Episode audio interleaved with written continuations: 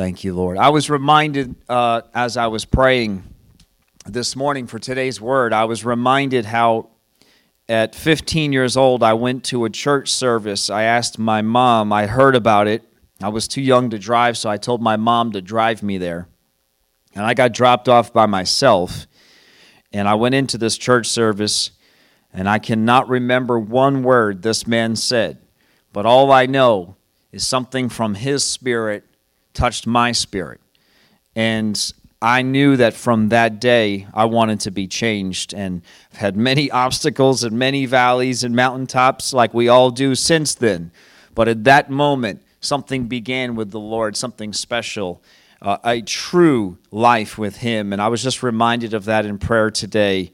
And I know this that it's not it is not a fleshly thing, it is not a human thing to know the Lord, but it is a spirit thing. It is a Holy Spirit thing, and it's the Holy Spirit touching our spirits. That is it. We can try to do it in our intellect, and we're just going to get all weird and mess it up. But that the Holy Spirit is looking and calling us, and, and that's what it was. I had the foundation. I actually I knew the word frontwards and backwards as a, as a child could, that is. You know, I didn't know maybe every detail of every name in the Bible, but I knew the whole story frontwards and backwards because I was born and raised in it. But something moved from my head to my heart that day, and the Holy Spirit got a hold of me. So I just want to get into His Word today. I believe that the Lord has a word for us, and last week I was talking about the timing of the Lord and being called by the Lord and and and that we must walk in uh, the timing and in the place and in the person that we are. God's calling us to be the people that He's calling us to be, and you know you don't even know why you are who you are. You don't know where you know you came from and how you got here sometimes but we looked at esther and we saw how the lord is much more in control of our story than we realize and that He's actually taking us and moving us and placing us much more than we give God credit for. Amen. And Psalm 31:15 says, "My times are in your hand." Galatians chapter 4 says in verse 4, and actually in verse 3 it talks about us being children and slaves to this world, but verse 4 of Galatians says, Galatians 4 4, but at just the right time. The New King James says, in the fullness of time, God sent his Son. Romans chapter 5, verse 6 says, when we were utterly helpless, Christ came at just the right time and died for us sinners. The word is clear that God is in control of our lives, and yet we have free will in between. We're making decisions to go left. God's plan was for us to go right. God's plan was for us to go right. We go left. But God is in control and He is watching over the whole thing, isn't He? He already knew you were going to make the left when you should have made the right, so he, He's over there waiting for you to get you back. Amen? There's an old saying two lefts make a right, right? Is it two, three lefts make a right? Help me get it right. Oh, pun intended. right? Two lefts. And, and the Lord is able to direct us. He is able to get us back on track. Do you know that there is no such thing as too far off track? There's no such thing with God as too far gone. I remember this uh, understanding as a child. I remember being taught that that God could save anyone. So your mind would go to the worst people you could think of and be like, "Can God really save them?" And the answer is yes. The answer is that God met the son of Sam. You remember him? 1970s, right? Killed six people, murdered brutally, and uh, the Lord met him in prison, and the man got saved. So there is no such thing as too far gone. There is new, no too broken. There's no too messed up. In fact, the Lord just spoke to me during worship that uh, if you're in a mess, then the Lord's creating a message. I want you to get that. If you feel like your life is a mess, then the Lord's building a message, right? He takes your test and He creates a testimony. He takes your breaking and He creates breakthrough. So God does not make mistakes. I want you to say that out loud with me. God doesn't make mistakes. Some people think that God messed up in their story. I just want to read a little paragraph here that I wrote. Uh, he, some people think that God has allowed things to happen that He shouldn't have, or that God has lost track of them in their problems and that they are left to fend for themselves. Some people even think that they themselves are a mistake. But I want you to hear today that God does not make mistakes. You are not a mistake, and your story is not a mistake. Your past put you in the place you are in today. I want you to say that out loud. My past is the reason I'm sitting here today. No matter what you like or you don't like, it all pointed you to be right here today to hear the word of the Lord. That's amazing. That's beyond our, our thinking. We can't even understand that or fathom that. The steps you took to get here may have wandered out of the will of God, but God knew before you made the right and wrong turns where you would be today, and He planned to meet you here and now. In fact, I was thinking in the New Testament, we have a couple of instances where Jesus surprises people. Don't you love that? Jesus, the first instance was this man Nathanael I was thinking about. And the Bible says in John chapter 1 that Philip, he goes to look for Nathanael. He says, I found the Messiah. Let's, I want you to come and see him. And the Bible says in John 1 that when he comes and he meets with Jesus, he says to him, he says, now, here is a genuine son of Israel, and, and Nathanael, he says to Jesus, How do you know who I am? And Jesus says, I could see you under the fig tree before, everybody say before, before Philip found you.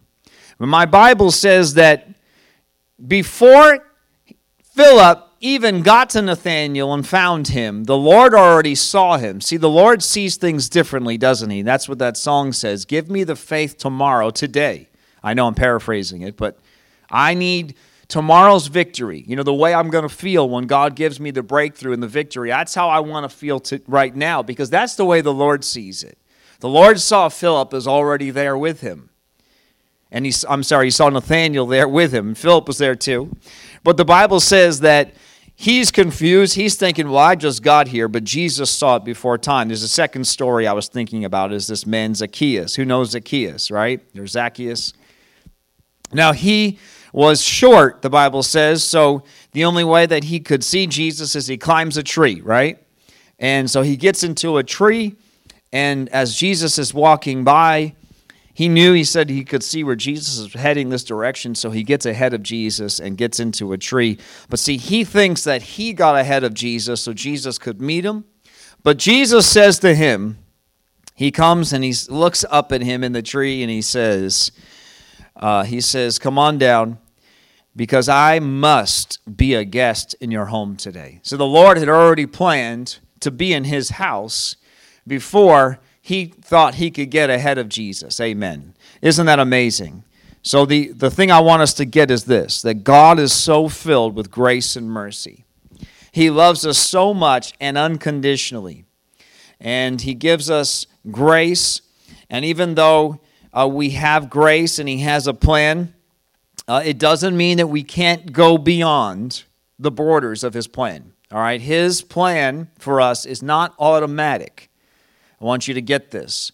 His grace comes without you trying or deserving it. You know, you can't do anything to obtain it. But we can wander outside of his plan, right? We've I don't think we need to be taught that. We're all very aware of that. Right? But his grace came before we even said yes to him and it covers us in this time until we get back on track. Who's thankful that the that the Lord gives us grace when we are like, you know, saying things like, You don't exist, Lord, where are you? You have failed me, right? Maybe some people even pointing their finger at God. The Lord gives us grace during those times, and who's thankful that He does? Imagine the Lord struck us down with lightning every time we pointed our finger at Him. You know He's powerful enough to do that. We don't, we don't uh, like the story, but remember when David's decided to bring the Ark of the Covenant back into Israel, right? They carried it the wrong way and it starts to move, right? The guy reaches out and he touches the ark and he's, and he's struck by the power of God and, he's, and he dies. And all he did was really just touch the things of God in the wrong way. That's the picture. So when we point our finger at God, God has more than enough justification to strike us down with lightning, but He doesn't. He gives us grace and grace and grace and grace and so much more grace, more grace than we can even fathom and understand. It's just beyond us, calling us back into His kingdom. Amen? Right? Always calling us back, always willing us back. And He's like, man, they went left and I needed them to go right. They're going right. I needed them to go left. And the Lord's like, I'm going to catch them. It's just a matter of time, and I'm going to catch up with this person. They think that they're on their own, but I'm not leaving them. And it all builds into this into this person that suddenly that you become. And we look and we say, "Man, I made this mistake, and I did this wrong, and I did that wrong, and I my thinking was wrong here, my thinking was wrong there." And the Lord sees us so differently than we do. He looks at us and, and he says, I'm not saying I approve of all those things that you did or you thought, but all those things laid a foundation to the person that you are here today. It took your breaking, like the song says, to get your breakthrough. You had to be broken so that you could finally understand what my grace and my love is. See, a lot of times when someone comes to the Lord, they may not quite understand really what has transpired here getting saved. And sometimes a person, even post salvation, has to go through things that some people went through pre salvation. Amen. Who can testify? Right? You were already saved, and now you're going through things like you're an unbeliever. It's not the Lord being mean to you or trying to hurt you, it's that process of you really coming to the place of realizing that, wow, the Lord loves me so much. It's only through His grace, it's only by His strength. It's if your pride wasn't broken before salvation, the Lord knows how to break it post salvation. And what happens is when our pride breaks, what happens? See, the humble will see the Lord. The humble have a special relationship with the Lord. You get into that place of humility, and I'm telling you, there is, I've said it this way humility is like kryptonite. Humility, like, like just as kryptonite is the only thing that could stop Superman, I'm telling you, if there's one thing that pierces the Lord's heart, if there's one thing that God cannot resist, it is humility. When you get to that place of humility and He allows things to get us to that place, He allows you to go through things that we don't agree with or we don't like, but He allows it for the purpose of getting us to this place where we say, Lord, you're God. I recognize you're God. And when that happens, then there's no going back. No one can take your testimony from you, right? Who has testimonies that no one's going to take them from you ever? You don't like what it took to get there. No one likes the test, but everybody loves the testimony, right? And, and so the thing is, you can't have the testimony without the test. That's the reality. I wish it were different. I wish you didn't need the test to get to the testimony, but who's thankful? And you look and you say, you know, I would I would change so many things in my story if I could, but I'm thankful for the place that you got me to today. And I can't change it. So, Lord, thank you that you use this, this, this, and that to change the way I think, the way I look at you, the way I understand life, understand love, etc. Amen.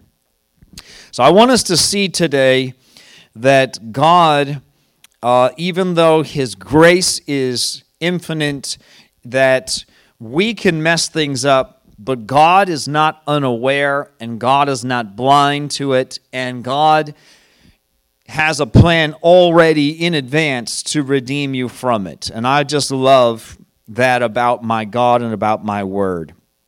We've just been reading through Kings as a church and what you can see is that one king is good, one king is evil, right? One king is good, two kings are evil. One king is good, the next are evil and evil and evil and evil. And finally, there's another good king. And the difference is not that God had a better plan for one king versus another. Each and every one of them had the same opportunity to serve God and for God to be God over their nations, their nation of Israel and Judah. But they made the choice to follow their own ways or you know what seemed right or what the culture want versus god and uh, the ones that chose to crush the idols, to break down the false worship, and to worship God, you can see how the Lord moved the nation in a good direction. Versus the other ones, we see, you know, right? They bring in rebellion, they bring in sin, and the nation suffers. Wars come, crises come, etc. Uh, but I was reading this, and I thought this was so amazing. It says in 1 Samuel 13 13, when the Lord was dealing with Saul, and the, the thing about Saul versus David is that Saul did things in human strength. Everybody say human strength. Where David did things in an attempt, at least an attempt, and he has a messy story too. Don't think that David doesn't have a messy story as well. But his attempt was to follow the heart of God. He was a repentant man and he wanted to truly please God. And this is what it says. He says in 1 Samuel 13 13, God speaks through Samuel. He says, How foolish! You have not kept the command of the Lord your God. And had you kept it, the Lord would have. Everybody say, would have. He would have established your kingdom over Israel forever. Now, I think that this is so amazing because the Bible says that Saul, see, some people will just uh, say, well, David was always meant to be king, so Saul had to fall. And that's just not true. That's not what my Bible says. My Bible says that the Lord loves David and Jesus comes from David. We're going to talk a little bit about the lineage of Jesus today. But Saul was given an opportunity to follow God, and God said, I would have established your kingdom forever. Now, does God, is God a liar? Anybody want to testify? No, he's not. And so I believe the word when it says it, which means that we all have an opportunity uh, for us to have this plan and purpose in God and to uh, for God to use us in amazing ways. I mean, in this case, to literally run the kingdom of Israel, to be king over, over Israel. Um, but it requires us to do it God's way. And yet, even in our wandering, God gives Saul 30 years. He gives him so much time because there's so much grace. He sees him here, he sees him here. I mean, Saul's doing these atrocities, and I'm just reading the story like, come on, bring David in already. Put David in power. You already said he's going to be the king, and yet he allows Saul to continue living. That's because of God's grace. Amen. But the Bible says that uh, he would have, which means he wants to establish a uh, a plan and purpose for all of us. Every single one of us has an opportunity for God to uh, establish His plan in our lives. Anybody getting that today? Amen. So the Bible says, I want you to look with me in the book of Genesis. We're going to look at one of the most famous characters of the whole Bible for the next few minutes. Uh, we're going to look at Abraham. And the Bible, let's just go right into it here. Genesis chapter 12, verse 1. The Bible says, The Lord had said to Abram, Leave your native country, your relatives, and your father's family, and go to the land that I will show you.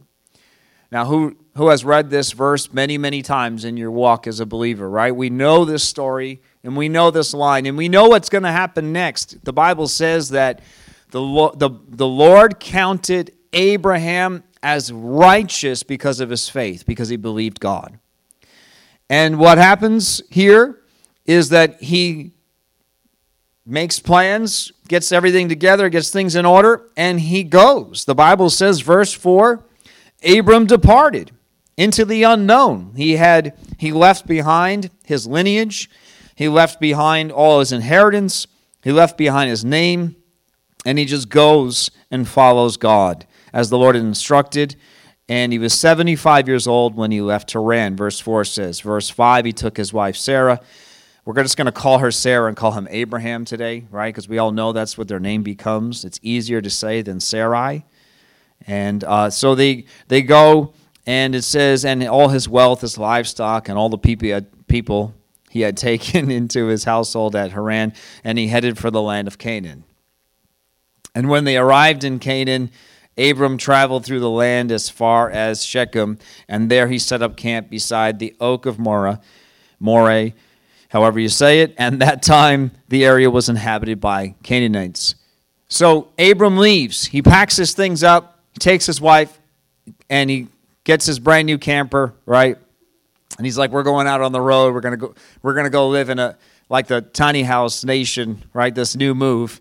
and we're just going to go we're to go live out there and we're going to leave everything behind and the bible says uh, that the lord comes to him in verse 7 and he appears and he says to him i will give you this land I will give this land to your descendants. And Abram built an altar there and dedicated to the Lord and appeared to him. And then it says in verse 8, he travels and he sets up camp in the hill country of this same land, which is Bethel. And then he dedicates another altar to the Lord. And then he continued, verse 9, traveling south by stages toward the Negev. Now, so far in the story, Abram is in complete faith. Everybody say, Abram is in faith. He packs up, he follows God, He's going around the country, the Lord's showing him. He's setting up altars and he's worshiping God. Okay, Lord, I'm going to follow you. I'm out here in this wilderness. I don't know what that means yet, but I believe you. You're going to give me this land. I'm going to have descendants, apparently. I'm 75, by the way, just in case you didn't realize. So I don't know when you're going to start that process. But uh, okay, Lord, I believe you. Now, this is why I love this story so much. Verse 10 at that time. Everybody say, at that time. Wow, this is very interesting. At that time, a severe famine struck the land of Canaan. Yep, that's the next verse. Just wanted to double check because I thought that God just said to him in verse 7 I'm going to give you this land, and you just did what I told you to do. You left, you came here to Canaan like I told you to. And here we are, almost immediately it appears, forcing Abraham to leave. It says to go down, but let's really read this for what it says. At that time, a severe famine struck the land of Canaan, forcing Abram to leave the land God just led him to and go to Egypt, living as a foreigner. Wow. Sometimes in your story, you follow God, you say, okay, God, I'm going to trust you, I'm going to follow you. And it seems like almost immediately something pushes you out of what you thought was the perfect plan of God. Now you're off somewhere. Now you're really out there. Right? You're already willing to follow God. You already said, okay, I'll look like a fool for you. I'll be a Jesus freak. I want, you know, that's okay. I know that my family and my friends are going to not understand what's happening in my life. And so you do that. And that's okay. We, we can all come to terms with that. We come to terms with that at the altar and we say, okay, Lord, yes, I, come into my life. I want to get saved. I want to know you. And then, meanwhile, all of a sudden, we're willing to do that already, but then we get sideswiped into this very foreign territory. Who's ever been there? And you don't know what to say or how to interpret it now. And you're like, I thought the Lord was going to be with me, and now I don't know what's going on. Well, Abram Abraham, he does what we all do, which is he tries to figure it out in his own strength. Wow. This is, you know, this is a 4,000, 3,500 year old story, and it's just as relevant today. Wow. It says, as he was approaching the border of Egypt, he says to his wife, Hey, listen, by the way, uh, you're a very beautiful woman, compliment to you, but also I need you to be aware of something here that. Uh, this is not like the land we came from. You know, now we're foreigners here. And uh, when the Egyptians see you, they're going to say, This is his wife. Let's kill him and we'll take her. So tell them you're my sister, and maybe they'll spare my life and treat you well. Good plan, right? Anybody? That's a great plan. Sounds like human to me. It sounds like a human plan. And sure enough, Abram arrives in Egypt, and everyone noticed Sarah's beauty, and the palace officials saw her. They take her to Pharaoh, to the king, and, and she's actually going to be, she's not just that she's going to be somebody's wife, the Pharaoh himself takes her. And then it says, verse 16. Now, this is very significant. I want you to see something here. Abram trusted God, he put his faith in God. Now, the Bible doesn't say if he should have stayed in faith even during the famine in Canaan. The, Lord, the, the Bible never says that Abraham was wrong in this moment. It just is telling us his story. It doesn't tell us God's opinion, and it doesn't tell us right and wrong. All the Bible says is he led him to Canaan, and then a, a famine struck, which forced him to move. So, if we just read the verses at face value without trying to interpret what they mean, let's just recount the story, okay? I'm going along and something moves me over here without my ability to stop it. And now I'm what I'm going to do. What I'm like, what are you going to do in that place? Well, you're just going to try to trust God and follow God the best that you think you can. Who's ever been there? And God's not really giving you any clear direction. So what do you try to do? It's not even God condemning you. He's not saying, you stupid fool. You didn't do it my way. It's just kind of a place where it's like, I'm not quite sure yet, but I'm going to try to do it God's way. Who has been there? Amen. Well, so has Abraham. So you are in good company. And the Bible says that, verse 16, something special happens. Pharaoh gave Abram many gifts because of her. He gave him sheep and goats and cattle, male and female donkeys, male and female servants, and camels. Verse 17. But the Lord sent terrible plagues upon Pharaoh and his household because Sarah. So now you know, the Lord allows some circumstances and some things to happen first before He intervenes sometimes. Sometimes we're looking for the plan and purpose of God. God, where are you? He allows a wandering before He moves and intervenes. We could ask all the questions why, as I've been proposing for the last couple of weeks, but instead, why waste our time in the why? If you hang out in the why place, you're just going to be tormented the rest of your life. Instead of being tormented over there, why, why, why, why? Instead, I'm going to say, God, where are you? So if we're going to ask a question, not why, but God, where? That's all that matters. God, am I where I'm supposed to be today? If I'm not, my word has made it very clear and very simple that all I need to do is turn to you, that I just call on you and you hear me. My word says that your mercies are new every morning, and you will wash away my past, wash away my insecurities, wash away my failures, and set me anew instantly. Do we really believe his word? So sometimes, in the place of wondering and wandering, God allows us to be there, and then he intervenes and he moves. Now, here's why.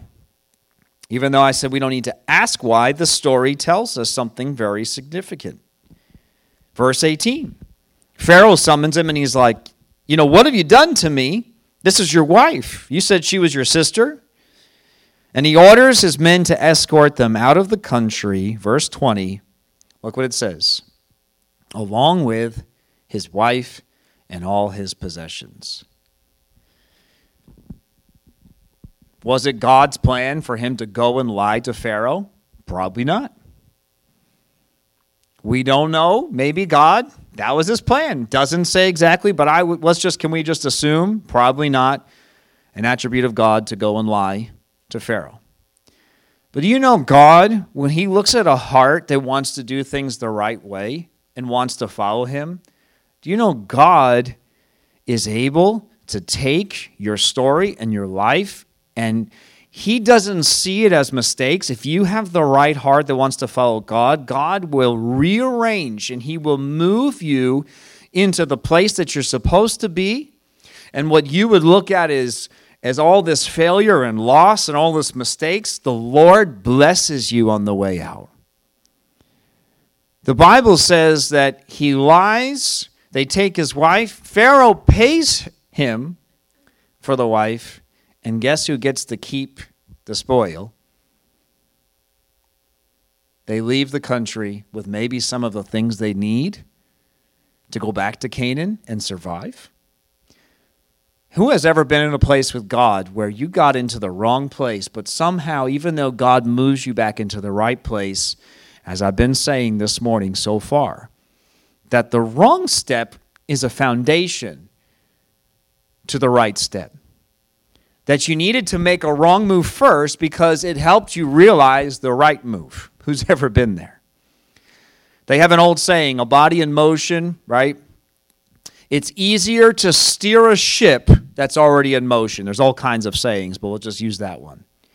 In other words, sometimes we're sitting on the shore and saying, God, use me. God, move me. God, do what you want in my life. And the Lord's like, just put up the sails.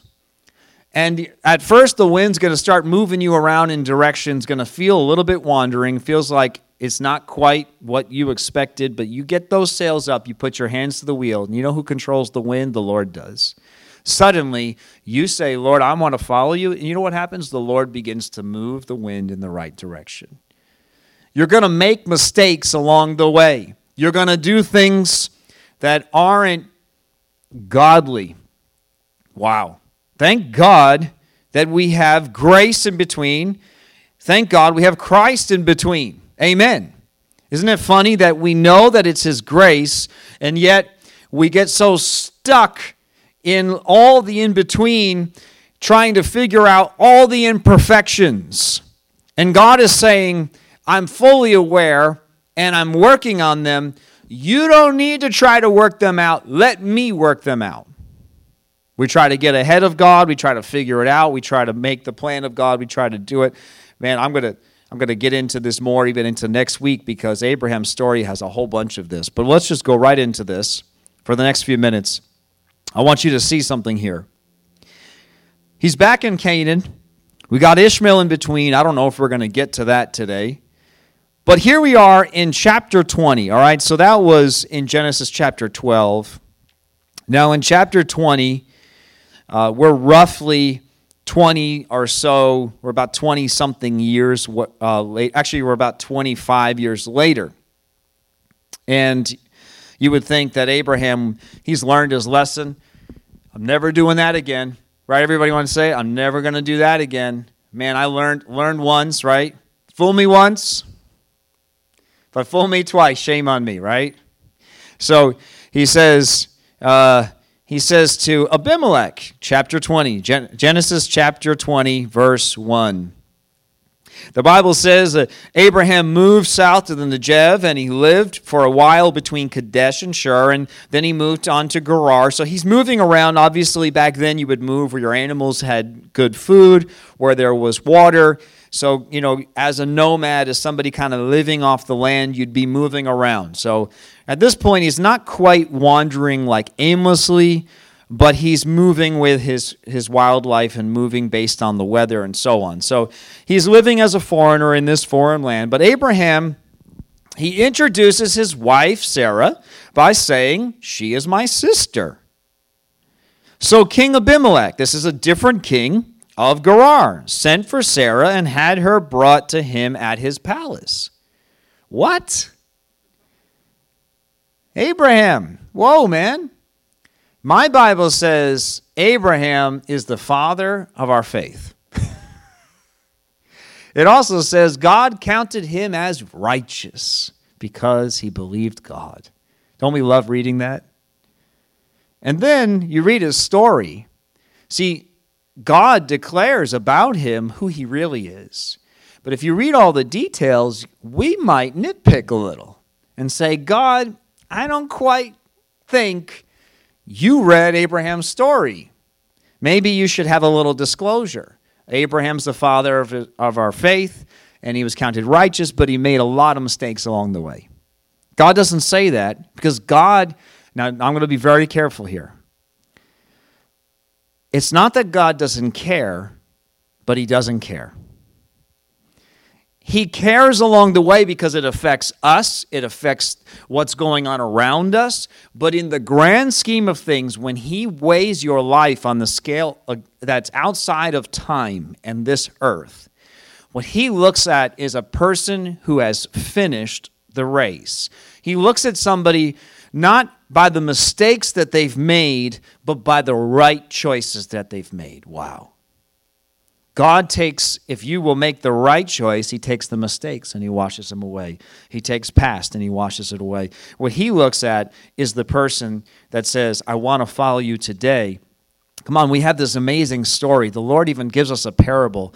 Who knows the parable where the guys are working in the field? They're in the hot sun all day. The Lord says, I'm going to pay you this much money. And all of a sudden, these guys, these little sneaks, because this is humanity, Jesus gives us a picture of exactly what we think when we look at a life, it seems like they just get away with living for the world, and then suddenly they slip in, and then God's like, You're righteous, and you're righteous, and you're going, No, they're not. Abraham's not righteous. I'm righteous, but he's not. I'm righteous, but they're not. I'm doing it God's way, but they're not. The Bible says at five o'clock, these guys come in. The Lord says, You want to work in my field today? They say, Sure. He says, Okay. So they work for an hour, and God pays them all the same. Because the Bible says He looks at your life and He judges your life based on the choice you made to do what's right, not when you made that choice. Aren't you so thankful? He looks at the choice you made, not when you made it. Wow. That's just amazing to me. So here we are, Genesis 20. Abraham tells Abimelech, She's my sister. It says in verse 3 that God comes to Abimelech and he's like, You're a dead man. See, God has a way, though, of sorting it out. Why? Why does God do this? It's His grace. It's also Him preserving. This is the second time that Satan, you have to realize what's actually happening here.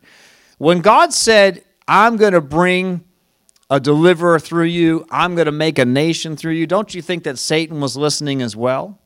This is the second time that Satan's trying to take a foreigner, literally the epitome of the world. You know, this is like Philistine country, Abimelech, and Pharaoh was, you know, their, literally their serpent is, you know, their symbol is the serpent on their head, right? Satan's trying to take and mix the seed, trying to steal Isaac from Abraham and Sarah. And so, because God has a plan and a purpose, and because Abraham has the right heart, it says that night God came and says, You're a dead man. That man's already married. But it says Abimelech had not slept with her, so he said, Lord, well, you're going to destroy an innocent man. Abraham told me, verse 4, verse 5, she's my sister. Then Abimelech, verse 9, called for Abraham. What have you done to us? He demanded. In verse 11, Abraham replied, I thought. This is a God. What does it say? I thought. So Abraham is using logic, right? He's using his intellect instead of saying, Lord, this is a sticky situation. What do you want me to do? Lord, what is your plan? What is your purpose? The Bible says, He said, I thought. So I decided. I went through my brain instead of God's brain, and I said, you know what? This is good to me. This sounds like a good plan. This is going to work. God's plan is is uh, is over here, and, and, and Abraham's plan's over here, but God's watching it all, and God's going to work it out because He loves Abraham. He has a plan for him and he God is not uh, unable to fix even the messiest situation. And he said, uh, he said, I thought this is a godless place. They're going to want my wife and kill me to get her. In verse 12, and who knows the word quibbling? I was raised with the word quibbling. Anybody know that word? All right, I'll give you the definition. To quibble means to tell the truth but to kind of dance around like it's a part truth, it's a part lie. My parents used to always say you're quibbling because I would say, I wasn't outside, I was just on the deck. You know, something like that. That's quibbling. Don't go outside. I wasn't. I didn't leave the deck. So I decide so basically, you know, my perception, their reality of truth and my perception of that, we're kind of in some sort of a mixture here, and I think I'm right, but I'm really not. All right. So he's like, "Oh, but she is my sister technically because we both have the same father, right? This because that's how it was back then. A little weird today, but they were uh, technically brother and sister, and also married. So it says, verse thirteen, when God called me to leave my father's home and to travel from place to place, I told her, "Do me a favor wherever we go, uh, tell the people that I am your brother." Verse fourteen. I just can't believe this. When I read this, I'm just amazed at God and his plan and his story. See, the Bible says, Then Abimelech took some of his sheep and goats, cattle, male and female servants, and he presented them to Abraham. He also returned his wife Sarah to him. Then Abimelech said, Look over my land and choose any place where you would like to live. And he said to Sarah, Look, I am giving your brother 1,000 pieces of silver in the presence of all these witnesses.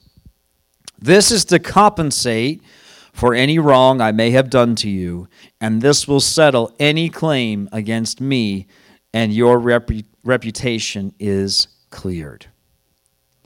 Wow. My Bible says Abraham may have veered from the plan of God, and God blesses him anyway. Anybody reading the same word that I am?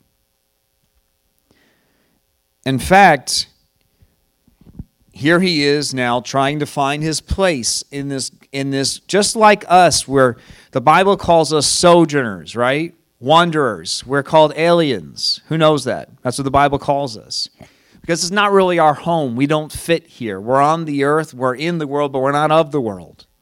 So we kind of feel like we don't have a place sometimes and we're just wandering about. Who feels like this sometimes? Anybody ever feel like, God, I just want some stability.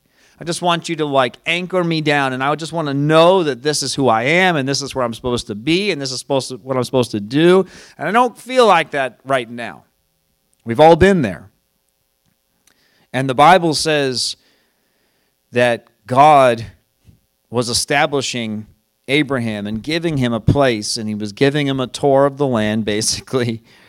And he's making mistakes along the way, but God blesses him anyway. Wow. You know, I was doing a little research and I was thinking about this. Uh, Abraham, he's called out, he's obedient, he went. There's a drought.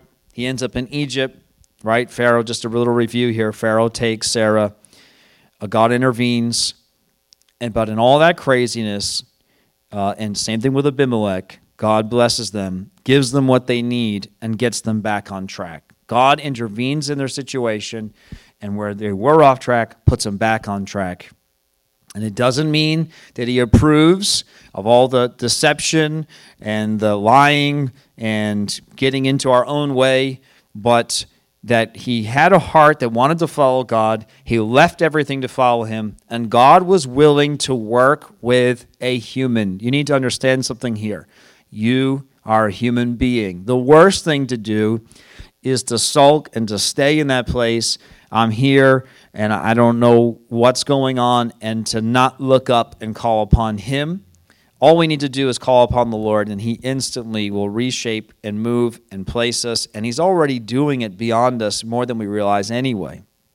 But I did this research, and I was just looking at the lineage of Jesus. Who's ever looked at the lineage of Jesus? And maybe you've heard this before. The Bible says in the in Matthew, he, Matthew goes and he gives us a little bit different lineage than Luke. And within Matthew's lineage is Ruth. Who knows Ruth? Anybody remember Ruth? She's the grandmother of David, right? She's the Moabite. You know what a Moabite is? Anybody remember your Bible history? Well, oh, Ruth, she can trace her roots back to remember when her great great great great grandmothers went and slept with their father, got him drunk and slept with him? Oh, that's a great lineage to remember. Right there in Matthew. I was reading that in the Middle Eastern culture, when you talked about your lineage, you never mentioned women. So this was actually already odd that Matthew writes women's name, the, the women's name down. And more than one. That's not the only one. He also includes Bathsheba in there. He also includes Tamar. Now, Tamar, she uh, pretended to be a prostitute.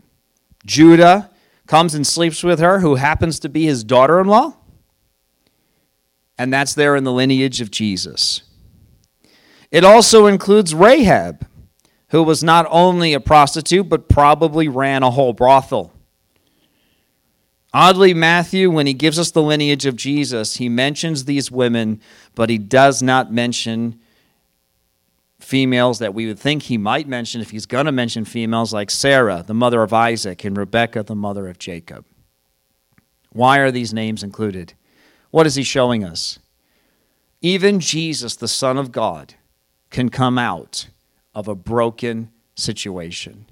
Even Jesus can take the worst of the worst, the low, the messed up, the wandering, the frustrated, etc.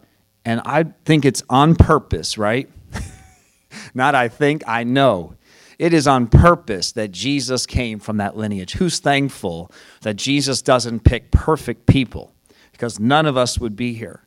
Thank God that Jesus works with the imperfect. Thank God that He gives us grace and He's constantly moving in us to do the right things but when we do wrong, thank God He doesn't strike us with lightning. Thank God that He gives us grace. We make the mistake. We're in a situation again that we thought we got through before. How did I get here again? And yet the Lord says, I still have grace for you. In fact, I'm not going to just give you grace, I'm even going to bless you. Because I don't judge you by the mistakes you're making, I judge you by the right choices that you make. Isn't that amazing? The Lord looked at those people, every single one of them in the lineage of Jesus, including all the way back to Abraham, and the Lord blesses them because of what they're going to do, not because of what they did. He looks ahead to a life and sees the right choices they're going to make and blesses them. Amen. Hopefully, you're encouraged today. I just wanted to encourage you and lift you up. And just, I had this word in my heart. The Lord kind of just brought this word together and to just uh, stop asking the whys and the questioning because we're all just kind of wandering through life in a way and, and we're all asking whys when we're all these twists and turns of life. But god is with us. It may appear he's not but he is. He is in your story. He's a part of it and he is moving on your behalf. He is working, and he's ahead of you, already setting up a place for you. There's a land for you that has everything you need. You're going to get to this place, and he says, wherever you want to go, whatever you want, and here's my blessing for you because I love you. Amen. So we just I just want to pray. Thank you, God, for this word. I thank you, Lord Jesus, that you take the broken. Lord God, you take the mistakes. I thank you, Lord. And that's the word. You take the mess and you're creating a message. You take the mess and you're creating a message, a message of hope and of life and of peace and of joy and of hope and of Lord God, this, this love that we have for you. I pray, God, work in our hearts today. Spark in us, Lord God, again, to just look up and see that you are moving and working and doing even amidst Lord, the unknown, even sometimes the chaotic, even, Lord, the places where we know we've wandered. I pray, God, that you are kind and a compassionate and merciful God. I pray that you give us mercy today, give us grace, and Lord, put us back on track supernaturally. In Jesus' name, amen.